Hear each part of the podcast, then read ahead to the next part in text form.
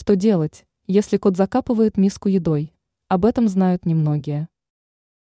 Многие владельцы животных сталкиваются с ситуациями, когда кошка начинает закапывать миску едой. Конечно, это расстраивает хозяина и вызывает в нем чувство непонимания. Что же делать?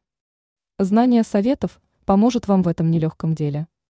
Если вы столкнулись с подобной ситуацией, то попробуйте заменить несвежий корм недавно купленной пищей. Кроме этого, позаботьтесь о чистоте места принятия пищи. Если там будут иметься загрязнения или неприятный запах, то животное начнет показывать свое недовольство.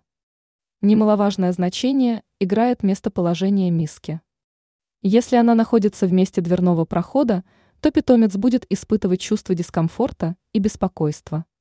С учетом этого, лучше располагать миску там, где кошка сможет наблюдать за вами в тишине и спокойствии. При наличии нескольких животных важно использовать не одну миску, а две или три, в зависимости от количества животных. В противном случае кошки начнут конкурировать между собой, разбрасывая остатки пищи. Теперь вы знаете, как поступать в случае разбрасывания еды кошкой.